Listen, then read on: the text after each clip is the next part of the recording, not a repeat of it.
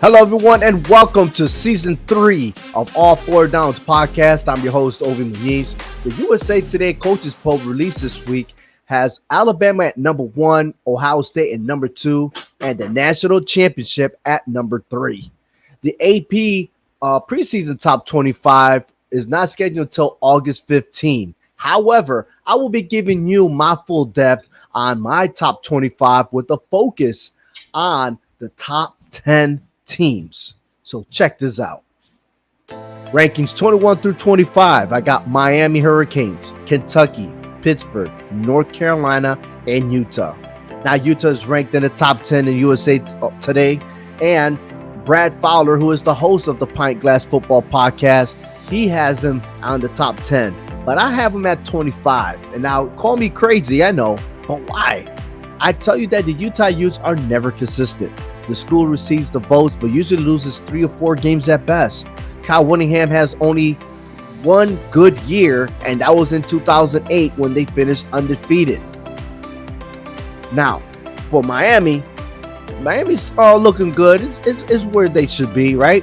But they got the new head coach, Mario Cristobal, and I'm going to tell you, he changed the culture in Oregon. He has a decency of changing Miami. Now, understandably that he has won two Pac 12 championships in five seasons with Oregon. Can he do the same thing with Miami? And can he step up to the plate and beat their rival Clemson? They do have heavy top rated underclassmen, but it will be interesting to see if the team can turn things around. Ranking 16 through 20 Florida, Cincinnati, Baylor, Penn State, Auburn. Baylor is ranked top 10 in the USA Today's poll and should be everyone else's, right? Because they are the Big 12 champions. But former starting quarterback Gerry Bohanon is no longer with the Bearcats. He transferred to the University of South Florida. Blake Shapen will assume the role as a starter, but in three games he started last season, Baylor struggled to score in the second half. So be aware of the Baylor Bearcats. The Florida Gators' new head coach, Billy Napier, will debut in the SEC. He changed the culture in the University of Louisiana at Lafayette. Only four seasons as a head coach, and the last two, Napier put Louisiana on the map, ranked top 25 both times. Epic games against Coastal Carolina and Appalachian State. Now, Napier will have to concentrate on new rivals like Georgia, Florida State, and Tennessee. Florida has six new transfers that may start in a higher top rated talent than Louisiana. His big task will be to change that culture. Ranked 11 through 15, Oregon, Ole Miss, Michigan State, USC, Oklahoma State. I am surprised Ole Miss is ranked low in the coaches poll. The school finished ranked 11th last season. Although they lost the Sugar Bowl to Baylor, Lane Kiffin gained six offensive player transfers to help Luke Altmyer progressed in his sophomore year. However, should the quarterback Altmyer not live up to the expectation, Kiffin can call on sophomore transfer from USC Jackson Dart. And now my top 10. At number 10, Texas A&M Aggies finishing 8 and 4 last season but were able to defeat Alabama for the first time since 2012. It was Nick Saban's first time losing to any of his assistant coaches and that is head coach Jimbo Fisher. But the biggest question is with all the top recruits established in the last few years, can the Aggies do it again? Can they take over the SEC? Fisher's entering his fifth year with A&M, and his best record was 91 in 2020. The 2013 national champion head coach needs to do more and defeat the top-ranked teams. Fisher is six wins and 11 losses as Aggies head coach against the top 25 teams. At number nine, Texas Longhorns. I got them there. They're my wild card team, but Steve Sarkisian is a brilliant head coach who is having his second chance as a Longhorn. Yes, it's the second season, but duly noted what had happened back in USC. I think he's going to turn this team around. Yes, Sarkisian has won two national championships, three Pac 12 conferences, two SEC championships, all of that as an assistant coach. And I'm telling you, this guy's ready to make Texas Longhorns great. And this could be the last year for the Texas Longhorns in the Big 12 because they are projected to go next year to the SEC. And speaking about SEC, they do have a game against Alabama. At number eight, LSU. LSU is not in anyone's radar. Brian Kelly left Notre Dame to become the new head coach of the LSU Tigers. He will rely on Myles Brennan, who will return for his sixth year after missing all of last season due to an off the field injury. Brennan only played three games in 2020. He was injured against Missouri that ended his season.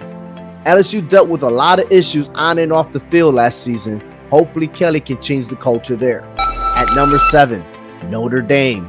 The Irish will have Marcus Freeman as the head coach. The team is excited, and so are the fans, as each game will be critical. One game in particular will be the matchup against Clemson. At number six, Oklahoma. The Sooners will have Brent Venables as their new head coach.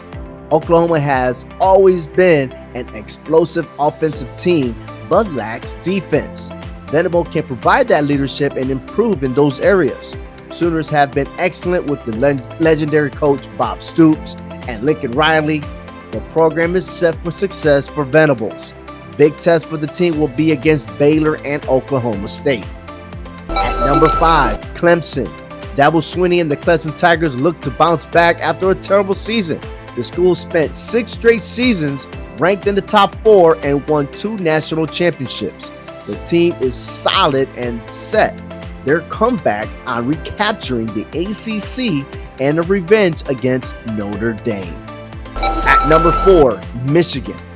The Wolverines had an outstanding season making it to the college football playoffs. Their biggest accomplishment was defeating the Ohio State Buckeyes. If they're going to repeat again, they must beat the Buckeyes in Ohio. At number three, Ohio State. CJ Stroud came short of winning the Heisman Trophy. He should be the favorite to win it this season.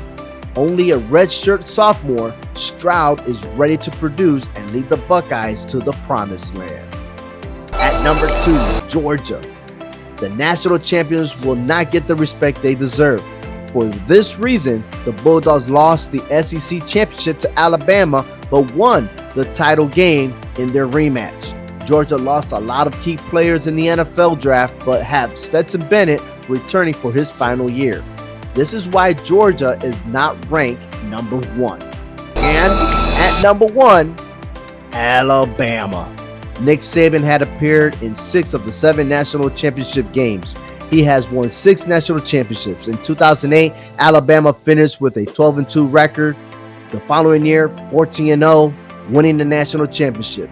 Again, happened in 2019, finished with the 11 2 record. In 2020, Alabama went 13 0 with a national championship. Last season, the team finished 13 2, losing the national championship to Georgia. Can Alabama reach the national championship and win this year? That is the big question. And quite simply, I'm going to tell you right now Alabama and Ohio State are probably the most favorites to make it to the national title game. But week one of the college football season starts on August 27th through September 5th.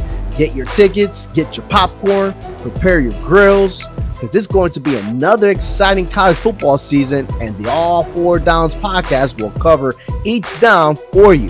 Follow and subscribe to our YouTube channel or wherever you listen on your favorite podcast platform.